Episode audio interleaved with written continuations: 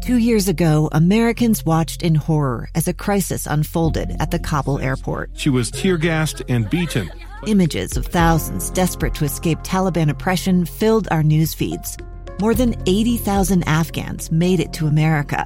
But the story didn't end there. It was very cold. There was no power, no heat. Who would help our newest neighbors?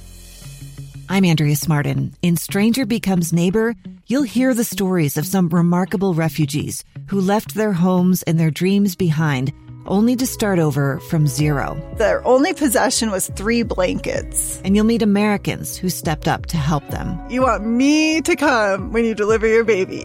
What can one person do in the face of an international disaster decades in the making? That's Stranger Becomes Neighbor. Find us at kslpodcast.com, follow us on Apple Podcasts, or anywhere else you listen. If money affects your life in any way, Money Making Sense will talk about it. Be financially healthy, wealthy, and wise. Here's your host, Heather Kelly. Welcome to Money Making Sense, the show that talks about all things money. Today we're talking about how do you talk to mom and dad about their finances. It's hard. Joining me today is Cameron Huddleston. She is the Director of Education at Carefull. Welcome to the show, Cameron. Hi, thanks so much for having me. All right, so I have two sets of parents. I have a mom and stepdad and a dad and stepmom, and they're both aging and trying to have conversations with them about their finances. Where are things? It's been a little rough. So please help me. well, I'm I'm a little bit curious what sort of approaches you've tried so far. That might determine what you need to do and what you need to tweak. I said, "Where do I find your money when you're dead?" okay, there you go. no. Um, I did start with their their last wishes, like you know, where would you want to be buried? Because I think that's kind of important. And my mother did tell me, but I haven't. My dad and stepmom, they just oh, yeah, don't worry about, it. and they just did. They didn't even want to go there.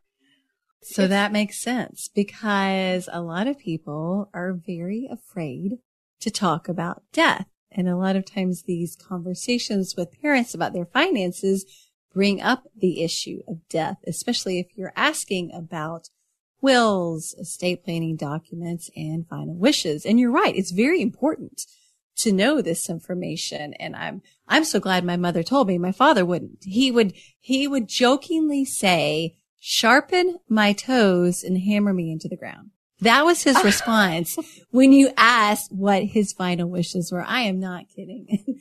and my parents were divorced. My mother was like, you have to find out from your dad what he wants. Well, unfortunately, I didn't before he passed away at the age of 61 in a second marriage without a will. Oh, no. So you can imagine what sort of a mess that was.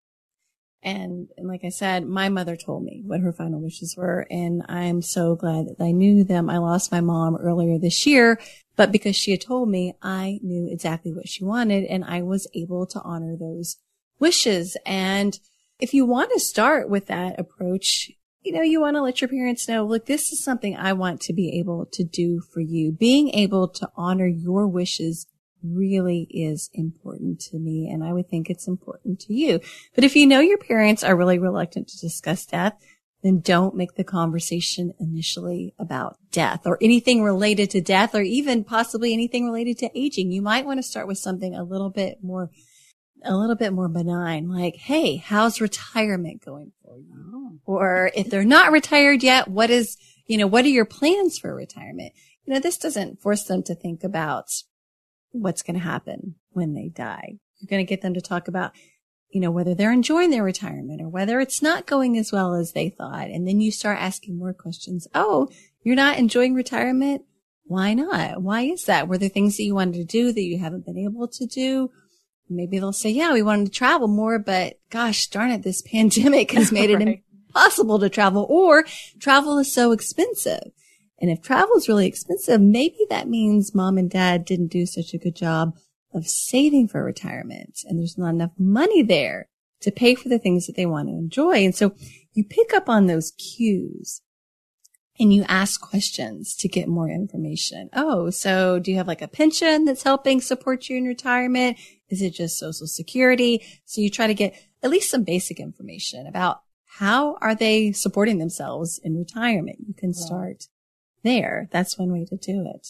So with my mother, she did tell me where she wanted to be buried, but then trying to talk about the finances, maybe it was too quick. I'm, I'm not sure, but she also doesn't know that much about her finances. My stepdad is sort of taking care of all that, but he's not very forthcoming. So my mom has left it to him. He's not forthcoming. And then my dad and stepmom just, at least when I first asked, they said, we can't talk about that. Don't worry about it. And I'm like, well, I'm the only daughter and I kind of have to take care of those responses that you're hearing, they're not entirely uncommon. Of course, there are people out there who are lucky enough to have parents who are willing to share this information. I mean, I have friends whose parents give them spreadsheets that they update regularly with all of their financial information. But if your parents are part of the silent generation, like these are the people who came before the baby boomers. Yes. They're very likely to be closed lipped when it comes to their finances. My parents were part of that generation and my dad always told us, you don't talk about money. It's impolite. My mother was more willing to have these conversations. One thing you might want to do is use a story about someone you know who had to get involved with their parents' finances, who had to get involved with their parents' care, or who had to deal with what was left behind after a parent died. And it can either be a cautionary tale about someone whose parents didn't have a will and how it led to the family ending up in court, spending thousands and thousands of dollars, hiring attorneys to sort everything out. Or it can be a tale about someone who did things the right way and how easy it was for the family members who were left behind while they were grieving they didn't they didn't have to guess what their loved ones wishes were they knew everything because there was a will or a trust and all of the assets were listed someplace where they could find it so they didn't have to play detective. Most people have a story. If you are of a certain age, and that means if you're in midlife, you have friends or colleagues, someone you know who's had some sort of experience with their parents' finances. So you can use that story. You can mention an article that you read, or maybe you want to talk about scams because maybe your parents don't want to talk oh. about the details of their finances. But if you can start sharing with your parents information about scams you heard about, hey, mom and dad, I got a call the other day from someone claiming to be with the IRS and they said that I owed you know, back taxes and I'm going to have to pay right away. And I need to go and get this prepaid card from the grocery store and make a payment or they're sending the police to arrest me. Mom and dad, did you know this is a scam?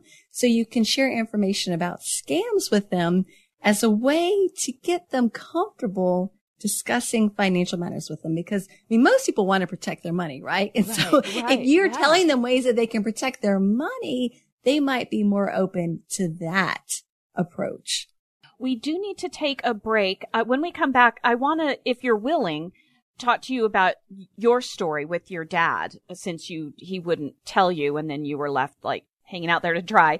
But we'll be right back with Cameron Huddleston. She's the author of Mom and Dad, We Need to Talk. It's the story of an American held in a dark Venezuelan prison. Then all of a sudden, they all kind of lined up. They pointed their guns at me. And this is the point where I thought, I'm going to die today. I'm Becky Bruce. I spent a year working on Hope in Darkness, which now has more than 2 million downloads. Find it on kslpodcast.com or wherever you listen to podcasts.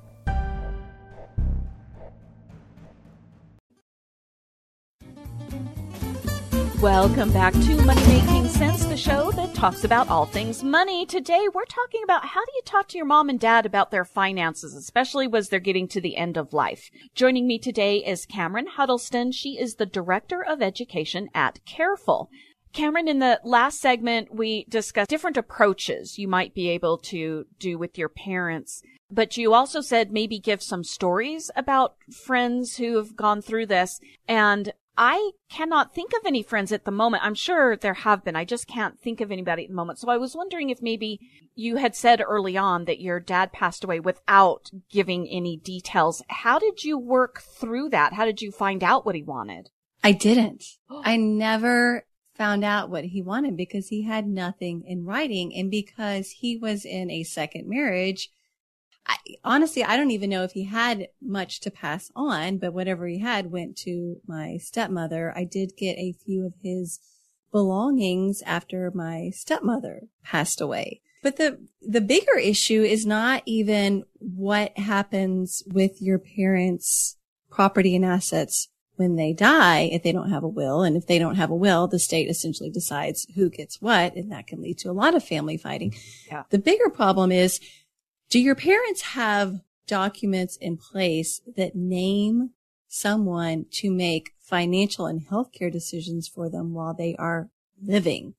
Because uh, people are living longer, there is a much greater chance that they will need long-term care as they age. And this is what happened with my mother. And in fact, she wasn't even that old. She was 65 when she was diagnosed with Alzheimer's disease.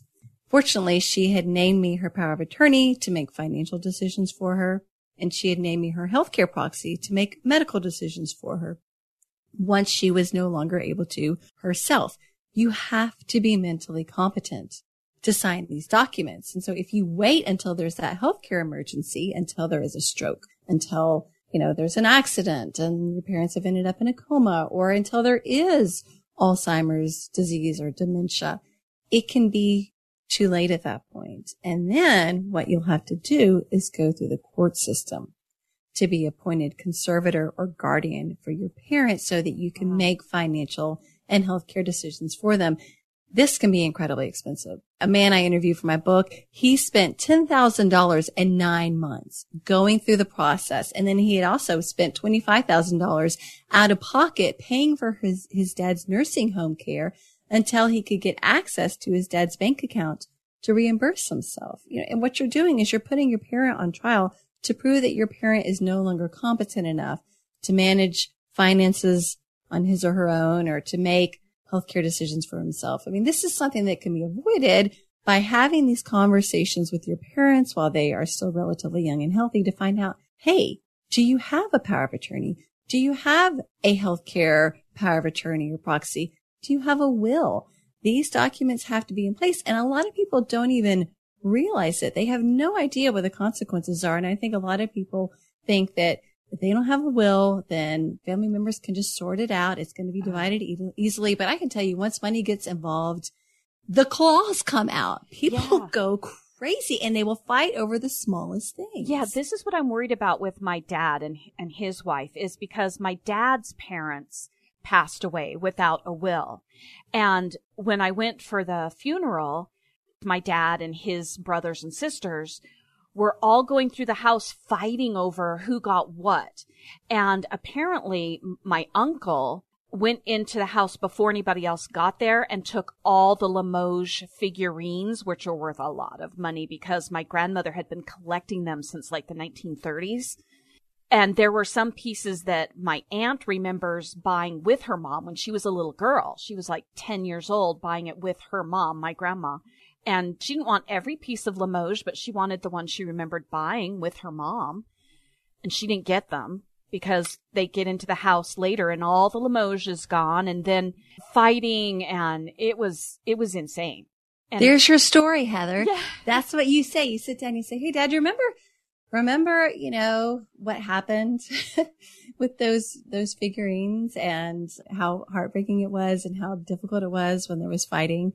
And, you know, I'd love to know what are the things that are important to you that you want to see get passed on? You know, are there particular people you want to receive these things? Can you put this in writing? Can you put everything in writing? So use his experience as a reminder of what happens when people don't plan and when people don't have a will.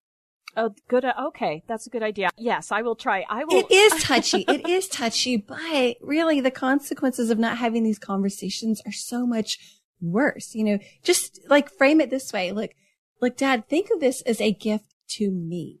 I love you and, and I, I just can't imagine how difficult it's going to be when you're no longer around. And I would just make things easier for me if I knew what your wishes were and I don't have to go to court to, right. to fight over who gets what. Right. Or, you know, I need to know, um, you know, if you ever need care, what sort of care do you want? Where do you want care? Do you want it in your home, which is probably where he would want to receive care? Okay. I understand that. Is your home set up properly for you to, to get the care that you need? Do you have a bathroom that you can easily get into? Do you have to go up and downstairs? You know, it, could lead to conversations about maybe it's time to, to move and downsize into a place where you can age in place. You know, make it the conversation about your parents and trying to find out what their best interests are and gathering in some information so that you can help them if they ever need help. Yeah. That one I have been working with on my mother because she's in a house with stairs and there's not a bathroom on the main floor. And they just three months ago installed railings to go up and down the stairs because they didn't have any. They've been in this house for 30 years with no railings and they've been having difficulty now getting up and down stairs. I almost flew out there and was like, we will put this in. Cause I, unfortunately I'm not, don't live close to either sets of parents. One's in the Northwest and the other's down in Texas and I'm kind of in the middle. Certainly lots, lots to talk about. And, you know, if, if you're seeing issues like that, already, it really, these conversations can't wait. You know, maybe it means having a conversation about downsizing and you when you have those conversations, you want to highlight the benefits of moving. You don't want to call out all the negatives about your parents' current home because then they're going to get defensive. They probably love the home and they don't want to move. And if you start telling them all the reasons why, you know, they should move because their home doesn't suit them, they're going to get upset. But if you focus on the benefits of moving, hey, you know, there are maybe if you move into a independent living senior community, you don't have to worry about maintaining your lawn anymore. There are places that will even provide meals for you and you can get housekeeping services, just really sell all the benefits of downsizing into a single story home, into an apartment, a condominium, or an independent living senior community.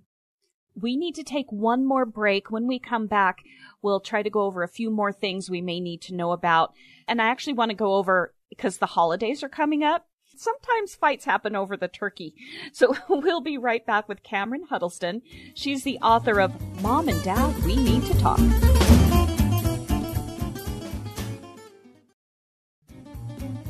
Welcome back to Money Making Sense, the show that, that affects your life in any way money wise. We're talking about it. And today we're talking about how to talk to your parents about some end of life decisions.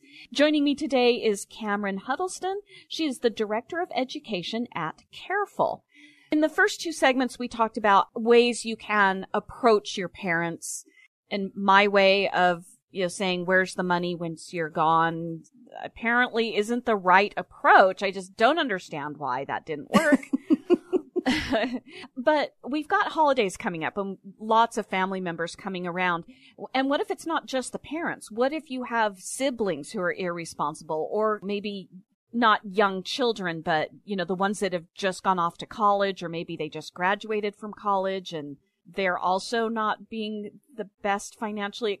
How do you bring up those subjects at, during the holidays?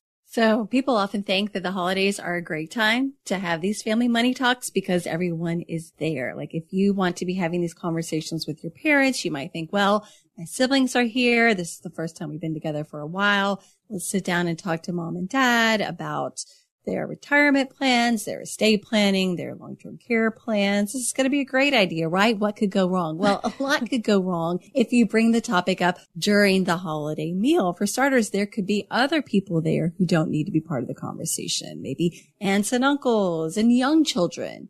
And if someone's had too much to drink, I mean, the conversation could go downhill pretty fast. And of course, talking about money can be stressful for a lot of people and you don't want to add stress to that holiday meal because holiday meals can be stressful for some families. And so my advice would be to either have the conversation before the holiday meal, if that's really the only time that you are there with your siblings, your parents, maybe you're helping mom and dad in the kitchen or you're watching a football game before you sit down and you might want to casually bring up the topic. You know, hey, mom and dad, I've, I've been thinking a lot, you know, over the past year because we've been in the middle of this pandemic and I've been doing a lot to prepare for emergencies, and this is how you can position it. And I'm kind of wondering, have you done any sort of emergency planning? If you were to say end up in the hospital, and I know we don't want to think about that, but if you were, how can I make sure your bills got paid? I had a friend who used this approach and it worked so well for her. Her mom was like, you know, I never even thought of that.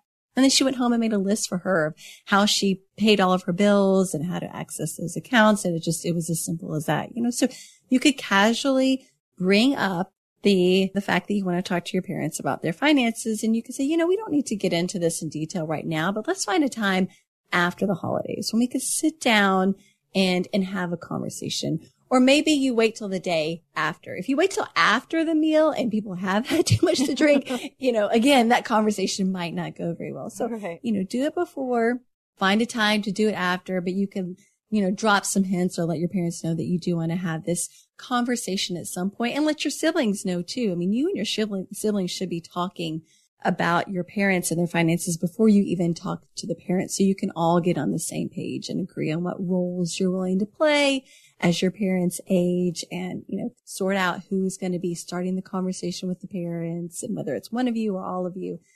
Start the conversation, but don't dive in real deep around the holidays because the holidays are a time for us to enjoy being together. Okay. So you don't want to add a lot of stress to it. But I would point out that if you are visiting with your parents for the first time in a while, it's really important to look for signs that they need help with their finances. Look for, like, if their house has gone from organized to disorganized and untidy, if you see a lot of post-it notes and memos that they've written to themselves around the house, reminding them how to do things that seem pretty easy to do. If you notice a lot of spoiled food in the refrigerator, things that are past the expiration date or like multiple packages of the same item in the pantry, perhaps it's a sign that they are they are forgetting that they already have this item at home when they go shopping. And those those post-it notes are signs that they are forgetting how to do things they normally know how to do. And if they are starting to experience cognitive decline they're already experiencing a decline in their financial decision making ability. Researchers at johns hopkins have found that among those with alzheimer's disease and dementia there is a pattern of missed bill payments up to six years before there's ever a diagnosis. Oh, wow. Yes, I know. It's shocking. And so you, your parents could be making financial mistakes that could lead to really big financial problems before you even notice signs of memory loss. And so you need to be paying attention to those those small changes in their behavior and signs that they might be forgetting and don't write it off. And I would encourage you, if you're noticing any of those signs, you really need to find a way to start monitoring your parents' finances. You don't want them to be making money mistakes that become big problems. You don't want them to become victims of scams and fraud and lose thousands and thousands of dollars that might be needed to help pay for their care. Yeah, I've done lots of stories on the scams on the elderly for the news channel I work for.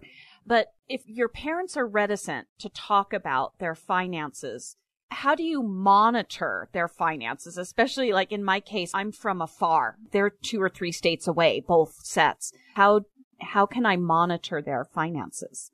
It's tricky, right? So if you are, if you have been named power of attorney for your parents, then legally you do have the right, as long as it's a general durable power of attorney, you have the right to take that document to your parents' bank and say, I am my mom's power of attorney and I'm really worried because I'm noticing some signs of cognitive decline. Can I have access to her bank account? I need to monitor things and make sure that she's not being scammed, that she's not writing checks left and right to every charitable organization that asks for money. So you could take that approach. Take advantage of technology. So there is a service. And of course, this is a shameless plug here for the service that I work for, but it's called Carefull with two L's and it is a financial account monitoring service. If you do happen to have, if you already are working with your parents and they've given you some information, then you can simply sit down with them and help them link their bank and credit card accounts to the Carefull service. If not, your parents can sign up themselves and you can position it that way. Hey, mom and dad, there's this service out there that's going to help you protect your finances. It's called Carefull. You can go in, you can link your bank and credit card accounts, and it's going to monitor them 24 7 for unusual transactions, signs of fraud, missed and late payments. So if you happen to forget to make a payment one month, you're going to get a notice letting you know that that payment is late or that you've missed it.